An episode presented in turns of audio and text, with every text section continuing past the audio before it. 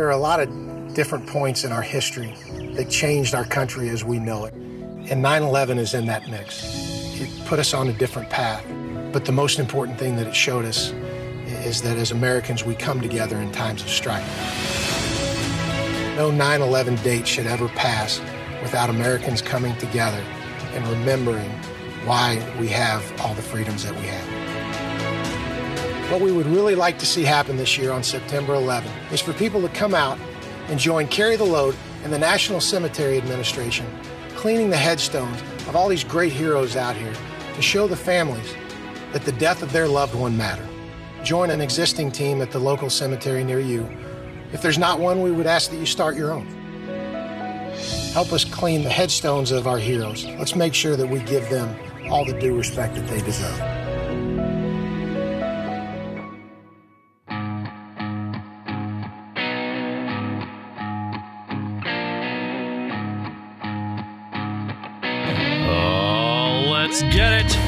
Wednesday, September 4th, 2019. Born the Battle, brought to you by the Department of Veterans Affairs, the podcast that focuses on inspiring veteran stories and puts a highlight on important resources, offices, and benefits for our veterans. I am your host, Marine Corps veteran Tanner Iskra. Hope everyone had a good Labor Day weekend. I spent the entire weekend in the pre approval process for my VA home loan. Fun, fun stuff. Now, I'm taking advice from our episode 150 guests, Maxine and Mark from the VA Loan Guarantee Service. Namely, I'm taking their advice and getting loan estimates from numerous sources. However, that process, I can tell you right now, is pretty tedious, especially if you've moved a lot. I'm filling out the initial forms, uploading the documents required, and getting spun up on the rates and points program thing formula. And I'm doing the math to get the quote unquote best deal.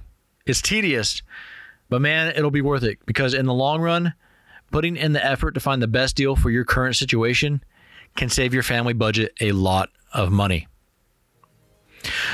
So, we've been stuck on 99 ratings and reviews for the past couple weeks.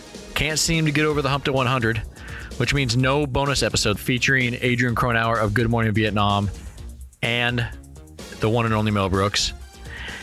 But I did get an email. This one comes from Carmen Nolan. says, "Hello Tanner. I'm Carmen Nolan, a social worker with the Atlanta VA healthcare system. I listen to your podcast throughout my workday. I'm also a lieutenant colonel in the Army Reserves. Just returned from my third deployment to Iraq in January of this year. Keep doing what you do. Your podcast provides a wealth of information on the latest developments within the VA, as well as the larger veteran community. Signed, Carmen and Nolan. First of all, thank you for doing what you do. Thank you for listening.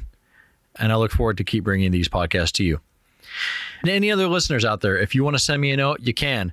Just email me at podcast at va.gov. Got three news releases this week, two new ones, and I actually missed one last week, and it's kind of a big one. So here it is. Says for immediate release, VA launches Veteran Legacy Memorial to honor deceased veterans online. The U.S. Department of Veterans Affairs National Cemetery Administration launched the Veterans Legacy Memorial on August 14th, the country's first digital platform dedicated entirely to the preservation of the memory of the 3.7 million veterans interred in the VA national cemeteries. Each veteran will have their own memorial page on the VLM, a secure web based platform that creates a perpetual memorial extending beyond the physical border of the national cemetery. And there's a quote by Robert Wilkie, and then it says, NCA, in conjunction with the VA's Office of Information and Technology, built the architecture for the site, starting with the information contained on every veteran's headstone. In the initial rollout, the public will be able to search the site for veterans, find out where they are buried, and read the basic details of their lives and service. Future capabilities may be expanded to allow families, survivors, fellow veterans, and others to add historic photos and share memories to a deceased veteran's memorial page. Such capabilities will include provisions that allow NCA to manage the site in a manner that maintains the same level of decorum our customers experience in our national cemeteries. For more information about the Veteran Legacy Memorial, visit www.va.gov va.gov forward slash remember or contact Dr. Bryce Carpenter, the Veterans Legacy Program Manager, at bryce.carpenter at va.gov. Dr. Carpenter is also going to be a guest on the show in the coming months, and we're going to talk about the Veterans Legacy Memorial. Okay, next one says for immediate release, VA partners with National Guard to provide on site counseling during training weekends. The U.S. Department of Veterans Affairs and the Department of Defense formalized a partnership on June 28th between VA's vet centers and the National Guard Bureau to provide vet center counseling, outreach staff, and other services to members during training or drill weekends quick quote by the secretary, and then it says VA's 300 vet centers, 80 mobile vet centers, and a 24 7 call center provide community based counseling for a wide range of social and psychological services, including confidential readjustment counseling. The program also offers outreach and referral to eligible veterans, active duty National Guard, reserve members, and their families. Vet center counselors and outreach staff, many of whom are veterans themselves, are experienced and prepared to discuss the tragedies of war, loss, grief, and transition after trauma. Suicide prevention is a top priority for the National Guard, which experienced the highest rate of suicide among military components in 2017.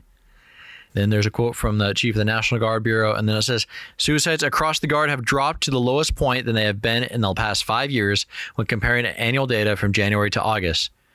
The National Guard Bureau, the National Guard Bureau is carefully examining the information to determine whether a direct correlation exists between the reduction of suicides so far in 2019 and this type of strategic engagement. Nearly 300,000 veterans and active duty service members received vet center services in 2018. To find out more about vet centers or to locate a nearby vet center, visit www.vetcenter.va.gov. I didn't know it at the time when I went to the Everett Vet Center in Everett, Washington, but that was the first VA service I had ever seen out in the civilian world when I first got out. Uh, and for me, it was pretty good to go. All right. And finally, for immediate release, VA and the DAV partner to help veterans tee up. The U.S. Department of Veterans Affairs and the DAV will host nearly 300 veterans with visual impairments, amputations, and other physical and mental challenges at an annual adaptive sports event on September 8th through the 13th near Iowa City, Iowa. The National Disabled Veterans Training Exposure Experience, TEE, tournament is a six day event to promote health, wellness, fellowship, and camaraderie for veterans with disabilities. There's a quote by uh, Secretary, and then it says The TEE tournament is made possible by strategic corporate partnerships, nonprofit organizations, and individual donors. It offers veterans education in adaptive and therapeutic golf with instruction from PGA professionals, as well as opportunities to develop new skills and participate in recreational sports, to include horseback riding, disc golf, fishing, kayaking, scuba diving, and biking.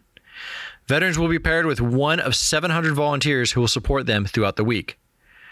Then there's a quote from the DA National Commander, and then it says, For more information, visit veteranstee.org. That's veterans T with two E's.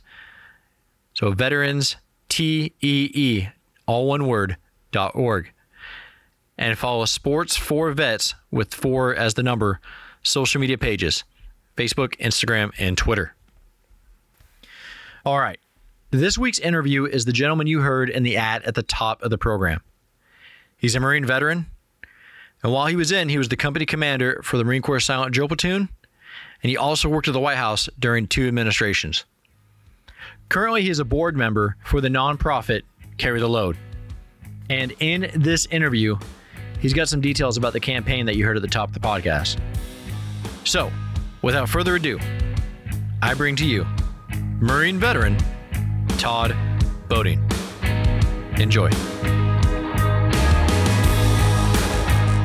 My, now, my father-in-law is from Texas as well, and I've always learned from him that you always got to ask where in Texas because it's always big. It's that big. Yeah, and you know when you start talking about Dallas and Fort Worth, Dallas and Houston, Austin and San Antonio, there's a whole lot of subcultural things going on there. So yes, that's that's always wise to know where someone's from. He's uh, he's from the Panhandle. He's from a little town called Memphis, and that's a totally different country of Texas. So, um, So you graduated from the University of Texas at Dallas. Is that still the Longhorns? No, no, no. The University of Texas at Dallas is actually the Comets. It's a uh, it's a sub, you know, kind of a uh, an offshoot campus of the University of Texas uh, in Austin, which is the main University of Texas. But um, got you. Yeah, the University of Texas at Dallas. I think our our homecoming consisted of uh, chess club when I was there. That's awesome. That's awesome. Were you in chess club? Oh God, no. Were you a, a, Longhorn fan, or what? What was the what was the college uh, football school of choice in Texas? You know, I'll just cut to where it is now. Uh, given the fact that my oldest daughter goes to uh, A and M, uh, you know, we're we're a Gig 'em Aggie family. There you go. So, um, did you graduate UT Dallas from UT Dallas before you joined the Marine Corps?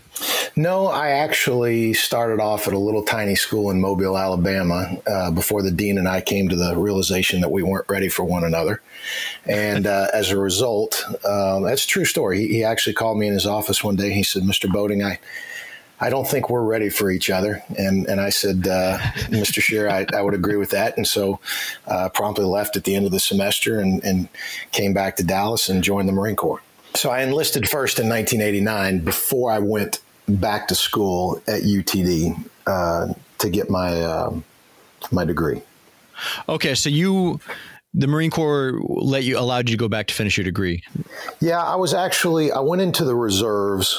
Um, although I spent uh, a good bit of time on active duty, um, as uh, I was working in the recruiting area, and yeah. um, and so you know went back to school during that time and uh, and you know finished my degree and and then went to OCS. Got you. What led up to you wanting to join the military in the first place? Um, I, you know, I, I, think that, you know, like I said, at first it was really a matter of I, I knew I needed uh, some discipline. Um, I knew I needed structure that, um, uh, you know, I was, it's not like I was a, a, bad student. It just didn't interest me. Um, yeah. and I was, you know, I wasn't like a discipline problem, you know, per se, but just, again, I wasn't focused where I needed to focus. So I knew I needed something along those lines. And that's how I ended up uh, uh, joining the Marine Corps. You know, the, right. I, would had plenty of family in, um, you know, in the Army and, and the Navy and the Air Force. So I had a lot of ties to those branches, but nobody else had joined the Marine Corps. And so that was kind of my way of saying, you know, I want to I want to blaze my own trail. I want to be my own guy. Um, you know, I've always kind of done things a little bit different than everybody else. You know, sometimes for the better, sometimes for the worse. And so, sure, you know, sure. that's that's how I ended up in the Marine Corps. Um, so, uh, we do have some listeners that who are who had never served before. Mm-hmm. Uh, for those listeners, uh, I mean, you and I know what a Mustang is. Yes, uh, it's an officer who first enlisted. Uh, you you were a Mustang. Uh, how did that come about? Um, you know, that came about because. Um, I, honestly, I, I, think I had been exposed to enough very positive leadership in the Marine Corps, um, hmm. and I'd been exposed to a lot of really good people in the Marine Corps. And as yeah. a result, as I was coming out of, uh, you know, coming to the end of my time in college and trying to make a decision on my next step, I, I just made the decision. I wanted to lead Marines. I mean, there's, there's, um, you know, there's no greater, you know, collective fighting force on the earth, um, you know, and, and certainly in modern time than you know than the United States Marine Corps, and, and, to to be a part of that and have that sense of belonging um, of of being a part of something special, and then to elevate to the next step where, where you can lead those individuals. Um, it, it, just it really instilled in me a tremendous sense of pride and value, and, and in a lot of ways, a sense of purpose. Absolutely. Absolutely. So you mentioned a lot of it's perfect. You mentioned a lot of mentors that that led you along this path. Uh, briefly, who were some of your greatest mentors, and what did they teach you? Oh my gosh, uh, great question. Um, you know, the, the first two that come to mind uh, are my dad and my godfather. Um, you know, mm. not perfect human beings by any stretch, and I think that's what what one of those things that that gets lost when we talk about great leaders and great mentors. A lot of times, people want to associate that with you know with perfection. And, and yeah. you know, and the, the, the simple fact of the matter is we're, we're human beings. Therefore, perfection is not possible. And but you know, my, my dad and my godfather were instrumental in guiding me on, on so many fronts. Um, but then, you know, when I got into the Marine Corps, I mean, you know, there's there's several that come to mind. You know, Colonel uh, Brickhouse, uh, when I was at uh, Eighth and I, I mean, you know, he's one of those guys that if he called me right now and said, uh, "Hey, you're you're needed," um, I'm going to go. First call is to my wife. Hey, I got to go. I'll be back uh, when I can. And then the yeah. second call is to get my uh, my plane ticket. So, um, you know, so he was certainly one of them. Uh, Colonel, pa- or excuse me. Well, I knew him as Colonel Paxton. He, he went on to be uh, General Paxton. Is um, Lieutenant General Paxton that, the one that became a deputy commandant of aviation? That's that's the one. Um, yeah, General John Paxton. He he taught me a great lesson that I remember to this day. It's just one of those things that sticks out. And, you know, we, we were trying to, uh, I had responsibility for uh, Command Operations Center and getting them from point A to point B. And, and it was a big to do on, on how to get these vehicles, you know, packed up. And we had so much stuff we wanted to pack up. And, and, and I realized as a lieutenant, I was uh, well, he made me realize as a lieutenant I was overcomplicating things, and he just kind of stopped me and he said, "He said, Todd, there's a place for everything, and everything has its place. If it doesn't fit into one of those two categories, get rid of it.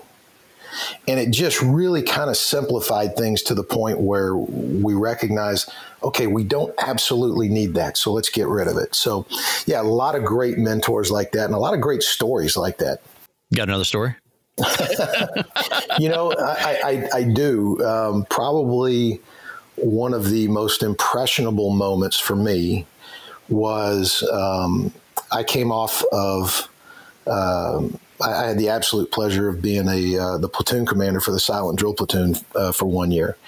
Um, oh, wow. You know, which in in hindsight was probably the greatest um, the greatest duty in the Marine Corps. I mean, it was just phenomenal. Those kids were absolutely amazing, and so anyway, I, I finished my, my year with them, and uh, Colonel Ferguson, uh, who was the XO at the barracks at the time, he calls me in his office, and uh, you know he's he's very he's a, he's short in stature, but absolutely fills up the room. You know, one of those kind of guys. Sure, absolutely. he's, he's, he's from, everybody takes notice when he walks in. Oh, absolutely, but but not yeah. in a not in, a, in an oh no way, but just in a, in a respect way. And um, you know, and he's you know he's from Tennessee and he had this he had this accent that you know was was you know unmistakable. And and so he um, he comes over to me. He says you know Todd thanks for coming in and just want to let you know that uh, you know you've had a great year this past year. You had the, one of the best duties ever in the Marine Corps. And now I'm going to need you to do something that you probably don't want to do, and I'm going to put you in a position that you really don't want to be in. And, and he put his hand on my shoulder and he looked me in the eye and he said, Just remember this grow where you're planted. Oh, yeah. And that has stuck with me to this day. And I've used that as a teaching moment for so many other things that have, uh, that have happened because he was right. I mean, I did not want to, you know, go to the, to the billet that he was assigning me. Yeah. But you know, it didn't matter. I mean, grow wherever you're planted, wherever you are placed. Doesn't mean you have to like it. Doesn't mean you have to like everything about it. But figure out a way to grow was the message I took away. You know, I, th- I think that's a, such a, a, saying throughout the Marine Corps, and everybody kind of knows where the first place they were when they heard that saying. Because mm-hmm. I mean, it's such a it's such a good saying. It's passed on the Marine Corps everywhere. Um, what was the billet? Um, I went. Uh, well, I was the XO for one of the line companies, and and it, it gotcha. so it was gotcha. a, it was more of a support role. You know, as as uh, you know, some of the, yep. your listeners may not be aware. As a commanding officer, you're you're in a direct leadership uh, capacity, but as an executive officer, um, you're, you're, in more of a support role to the commanding officer, but you don't have really that many, uh, you know, direct reports. But I, I, what I learned out of that was how influential. You know, you, you don't have to be the guy in charge to have influence. You can be the guy behind the guy and have just as much influence. And that was really, you know, Colonel Ferguson, um, I, I, think, highlighted that for me. Absolutely. Um, so you you like me are, are, are familiar with evening parades? Mm-hmm. Oh yes, being being at Marine Barracks DC, uh, it, and I gotta I gotta let I gotta let our listeners know if you ever go to DC in the summertime, attend one on a Friday night at Marine Barracks, Washington. It's something that you won't forget. Um, oh yeah, it's something that also I think as a participant, or uh, at the time I had to film those every every Friday. Uh, somewhere in the main, you know, I think a lot of Marines they, they forget what that actually means to the public. And then you look back on it as a veteran and you go, you know what? That's actually a really, really good thing that the Marine Corps does. Well, you know, it, it's uh, Marines love it because it really showcases, you know, where we where we put so much pride and and and honor.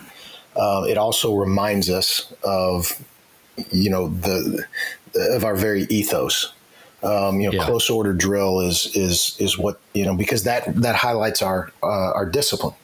Um, the the general public loves it because it it you know as, as, cliche as it sounds, it really makes them proud to be an American.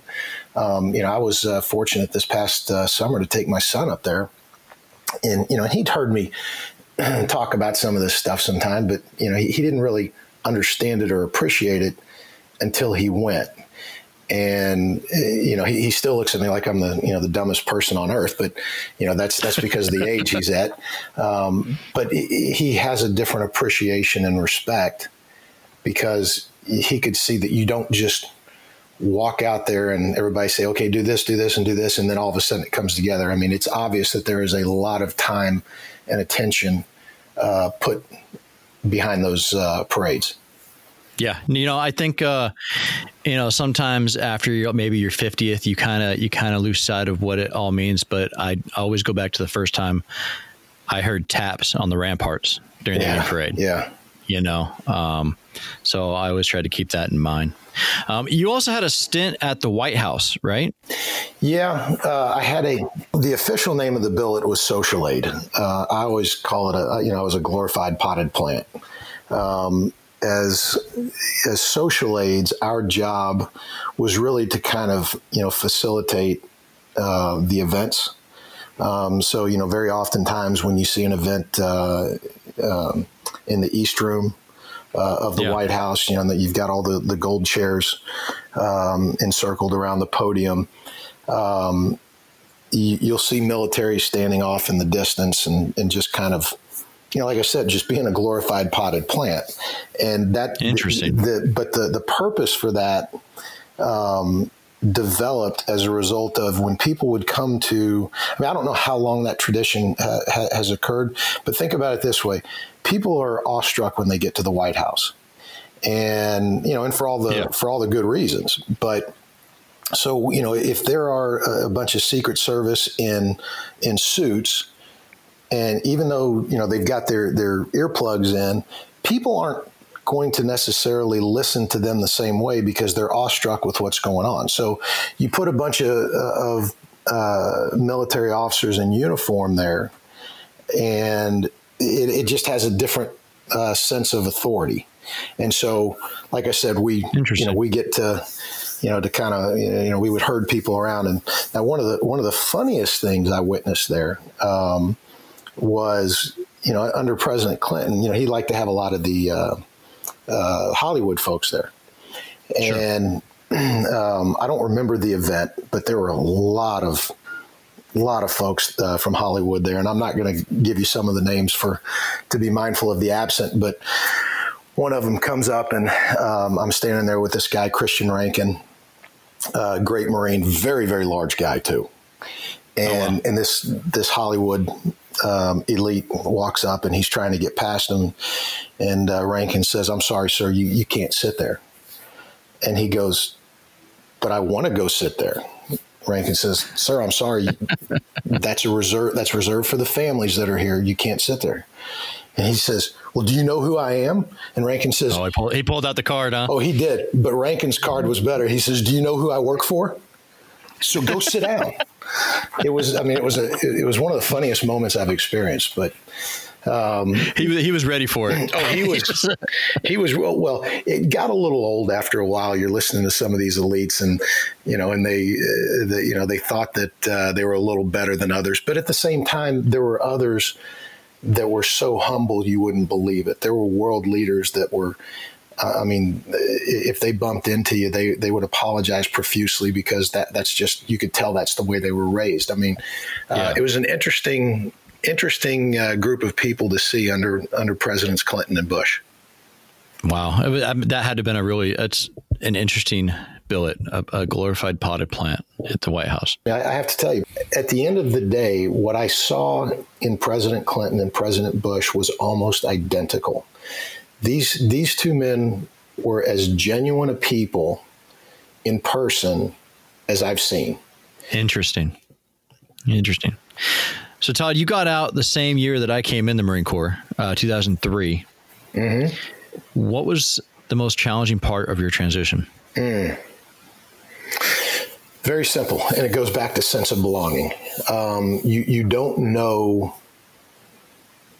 how much you're going to miss that that sense of belonging when you get out. Absolutely. You know, I mean, I, I would, you know, I sat there and did all the analysis of, you know, do I stay in? Do I get out? Um, the, you know, I did the Franklin T, and and the reasons to get out were overwhelming. The reasons to stay in were very, very few, and they really focused on people. And they, and in a sense, I didn't realize that it that it focused on sense of belonging because I didn't use those words at that time but yeah. you, you knew you were making a difference. You know, it, it, may not be every day, all day, but you knew you were you were involved in something that mattered, and so something you know, that was bigger than yourself. Absolutely, absolutely, yeah. and you know, getting out, and I and I had you know my entire um, you know life. I was raised in, in in that kind of community. I mean, where I went to high school, which is where my dad went to high school and my son went to high school, yeah. was you know the motto was "man for others." And so, you know, you, you're you're raised under that cloak. In the Marine Corps, it's it's beat into your head without you know without even realizing it, and yeah. you know, so uh, then all of a sudden you get out and it's just not quite as big a deal. Um, the the sense of purpose is gone, and quite honestly, that's how I, you know, that's how you and I have come together. Is you know, is through my involvement in carry the load yeah. Um, and and it uh, it really has restored my sense of purpose because it makes a difference to families. Yeah, you and I met on uh, on Memorial Day weekend. I remember meeting you. Uh, yes. I think I was finishing my leg through Arlington, and you were starting yours. Um, currently, you're a board member of Carry the Load, and for those that didn't listen to uh, Navy SEAL veteran and, and founder Stephen Holley's interview in our archives, and if I ha- if you haven't, I highly suggest that you do. Um, but for those that haven't, what is the mission of Carry the Load? Well, Carry the Load is essentially about making Memorial Day matter. Um, you know, there's a couple different ways we can say it. You know, restoring the true meaning of Memorial Day, making Memorial Day matter. But it's, you know, in, in a nutshell, it's it's it's educating people that Memorial Day for you know for many families um, or excuse me, Memorial Day for us as a nation is, is one day a year, but for you know, for all the families that have lost a loved one, I mean, it, it's 365 days a year. Absolutely. And and so making sure that that people remember that. And and not not because people don't want to remember, but you know, it's what we found through, you know, through Stephen and, and the other co-founder Clint, you know, what, what they what they embarked on was something that allowed us to realize the American public cares, but we stopped knowing how to care, in, in our opinion. And that's where Carry the Load has, has really made an impact is it, it helps people see how to care again. And so, you know, if you ask somebody, how much is your is your freedom worth? You know, yeah. is, is it worth a dollar? Is it worth a hundred dollars? You know, whatever the case may be, how much is it worth? When it's all said and done, and you, you, you make people understand that their freedom, they would, they would pay exponential for their freedom if they lost it. Yeah. And so we're all about making sure that people do not forget those things. That's such a, a, a good, um, a good thing. Cause I, I, just to give you a quick story, um, you know, in 2009, I was working in the in the, in the Beltway. Um, at that point, I was pretty in a pretty dark place. The news wasn't really talking about the wars that were going on. Um, DC, you you know, if you've never been to DC, you know, you think from the outside it's the, one of the most patriotic places. Uh, sometimes it's not. I was in a dark place. I was thinking that maybe everyone forgot about us. mm-hmm. until until I went to Pennsylvania, and we were there to uh, to go to a Marine uh, by the name of Ralph Fabry, his funeral, and I can't tell you what it did for for everyone that went to have that town remember that that Marine. Um, mm-hmm. There was a yellow ribbon on every every tree. Um, as you came into the town, they passed a midnight midnight law f- to make sure that the Westboro Baptist Church wasn't allowed pretty much in the city limits. Uh, they had rolling, you know, elements of you know, uh, rolling thunder and and and VFW bikers that basically guarded the town to make sure they didn't come in. And that town honored that Marine. And I can't tell you even, you know, the the the, the funeral, of course, is to honor Ralph Fabry, but what it did for the other active duty service members that came to pay their respects and to see that town come out like that, um, it's important for the public to never forget. It is because, you know, I've, I've told a story many times. About 10 years ago, my wife and I were fortunate enough to go to Greece, and um, we were we were in Thessaloniki, uh, which is on the on the northern side of Greece, and we're, we're walking along the water, and off in the distance I can see this statue, and as we get closer, I, I said, I think that's Alexander the Great up there, you know, because he was actually from uh, not too far away there in Macedonia, yeah. And um, as we as we uh, get a little closer, I, I, I, I, mean, I'm like a giddy little schoolboy because you know I'm a I'm a history guy, and I and I said, yeah, I said, oh my God, that is that's you know that's a statue of Alexander the Great. I mean, I was acting like I'm seeing the guy himself, right? And and um, but then out. as I get a little closer, I start seeing everything else that's going on around it. There's graffiti on the base of the the monument there hmm. are kids skateboarding, doing you know side kicks or whatever they do off the side of the monument, and there's two police officers walking by, just smoking and flicking their cigarette butts as all this is going on.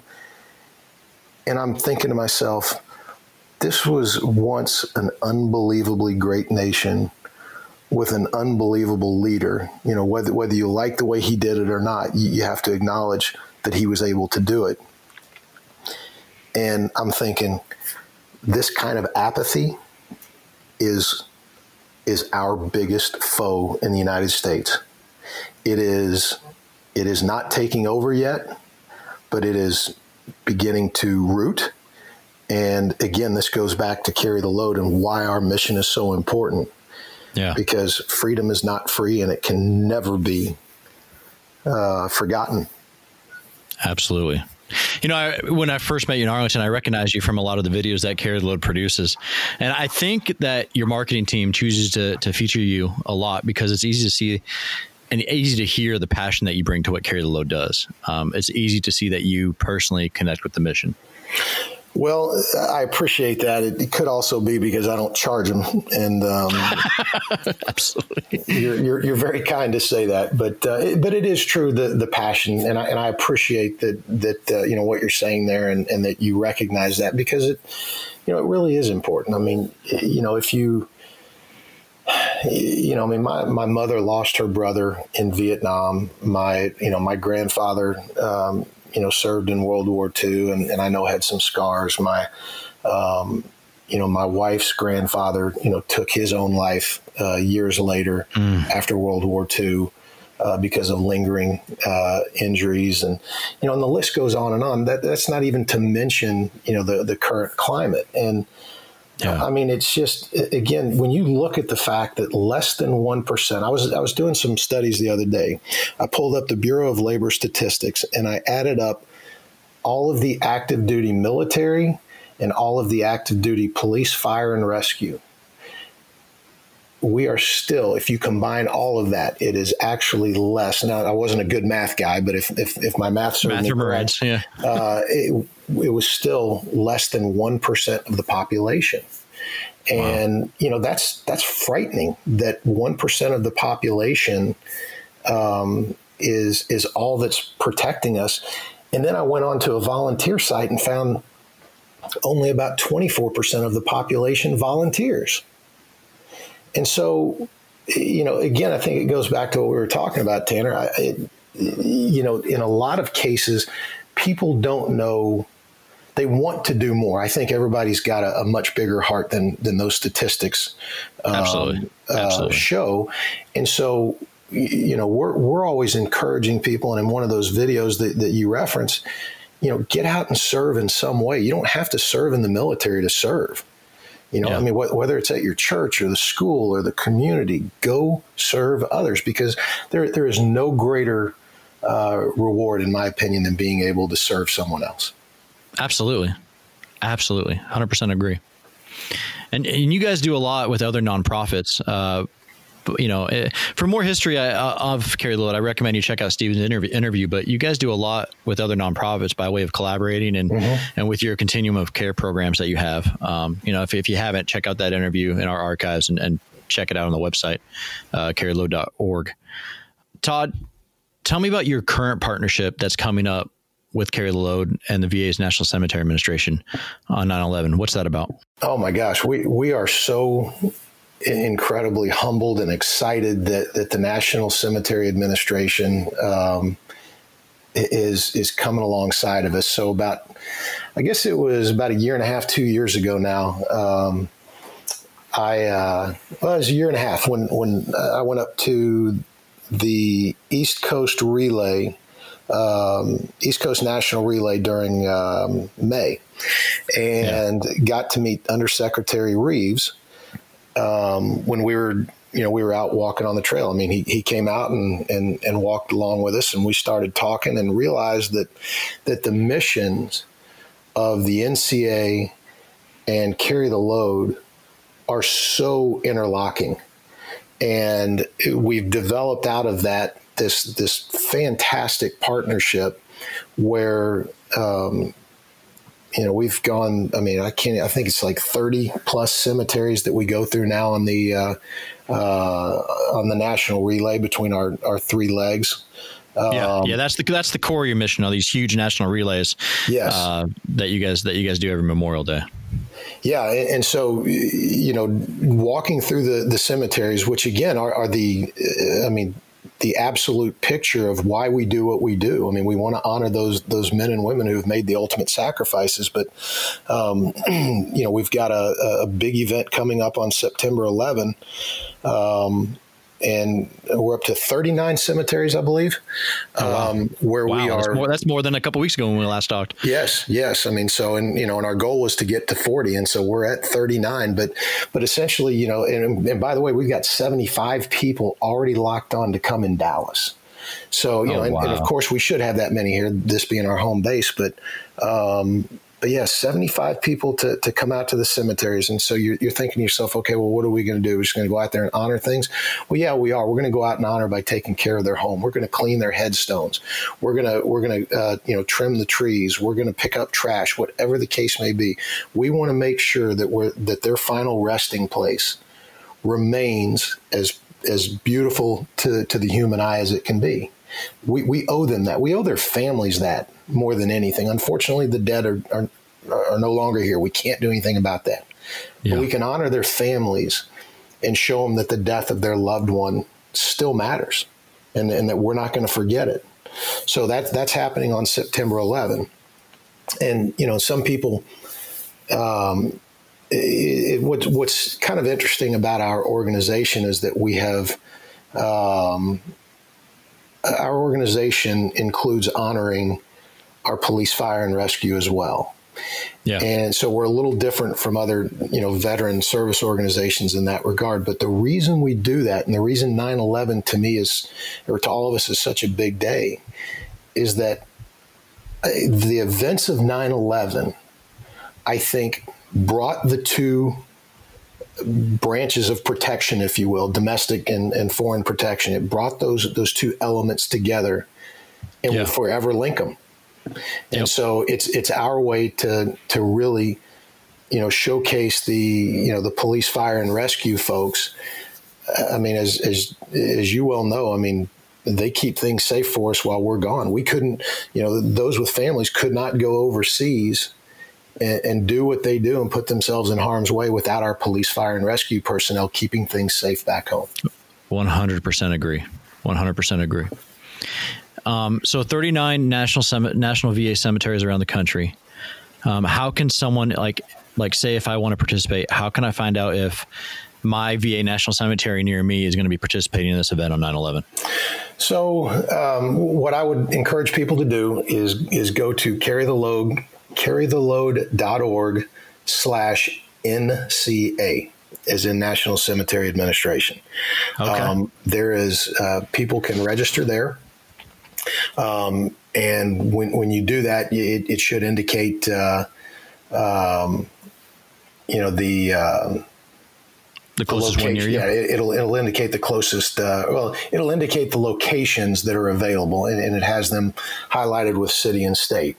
But you know, at the same time, if there's one near you and it's not on the list, we would say reach out and contact us. Start one.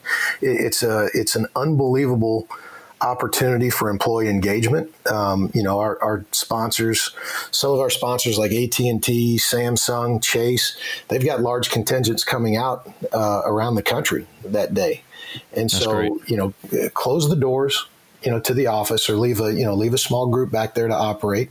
Um, you know, get on out there and and um, and just do something small like that. Again, there is something so meaningful about just something so small. And we just want to encourage people to, to get out there and show their appreciation. Gotcha. Well, and we'll also have a list on blogs.va.gov, and we'll link it to that link that you just you just gave me. So um, after the interview, just just remind me, and I'll make sure we get that on the on the blog. Fantastic. So Todd, what is one skill that you learned in the military that you still use today? Oh gosh, uh, what is I know there are many. Skill? You know, yeah, I know that's that, that's a great question. Um, you know, when, when you think of skill, most people go to you know the ability to you know navigate from you know one point to another without a without a GPS or something like that. Really, yeah. for me, it goes back to people. Um, you know, the the skill that I learned is um, um, is about making sure that you listen to others.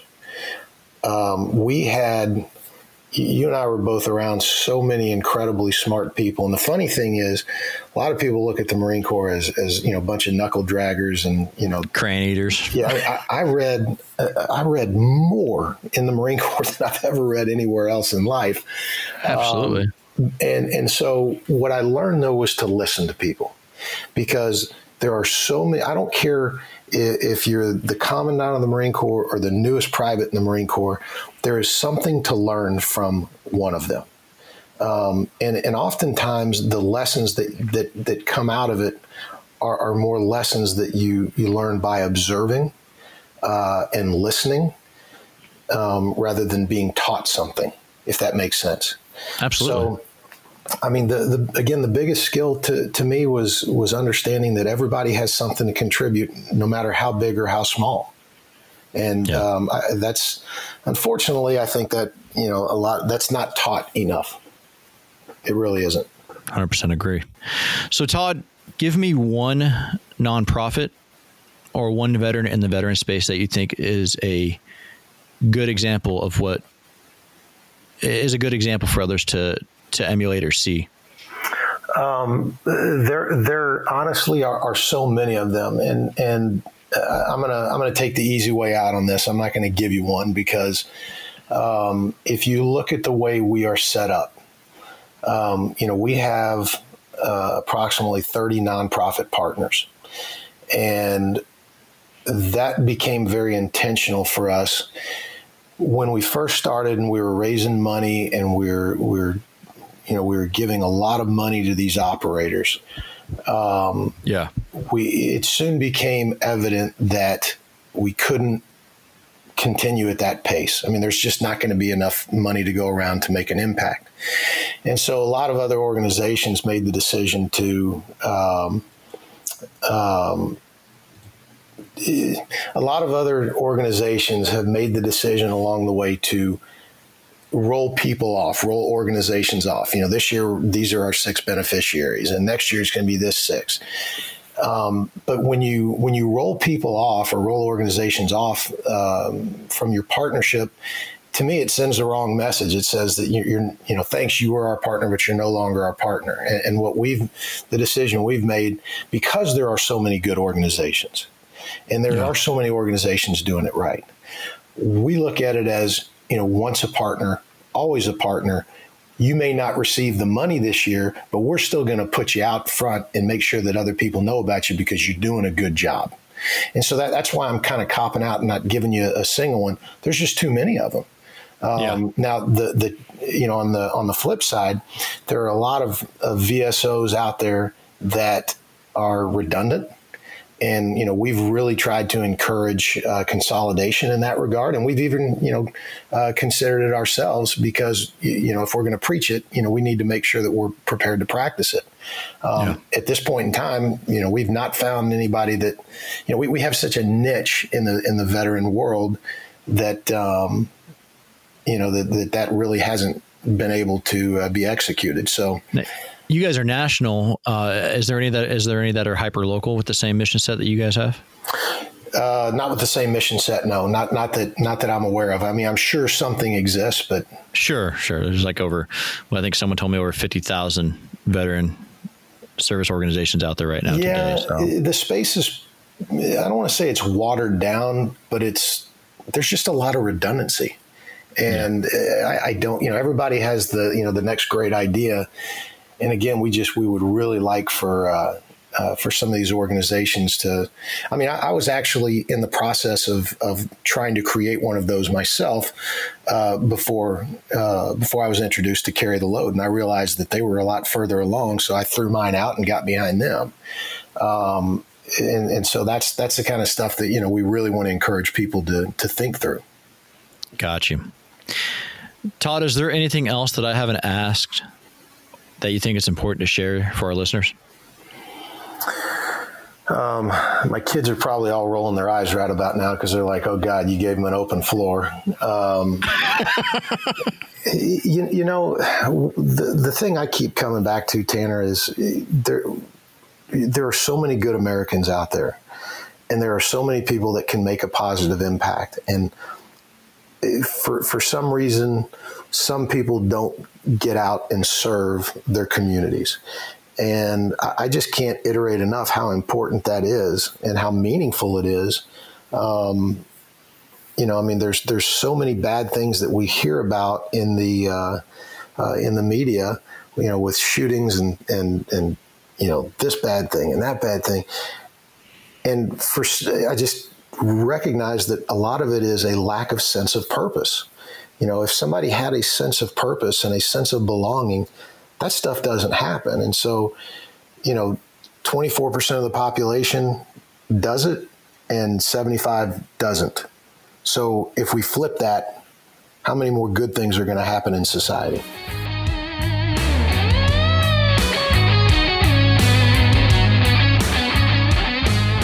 I was a gunner's mate, Tonkin Gulf. Logistics, Ramstein. Medic, Kandahar. As a veteran, it doesn't matter when or where you served. Infantry, Camp Pendleton. Or what you did. The VA has benefits that may be useful to you right now. See what VA can do for you.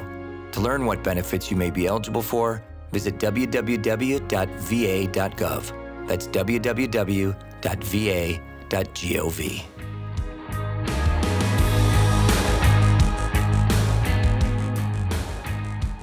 want to thank Todd for taking the time to speak with us.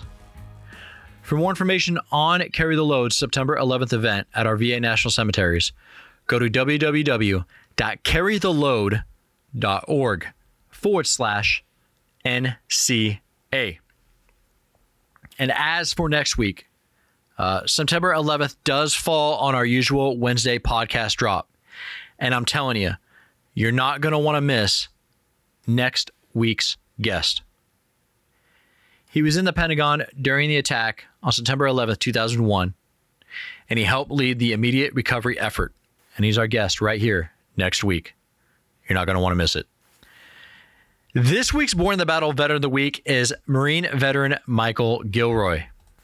Michael was born on January 14th, 1984, in Slidell, Louisiana.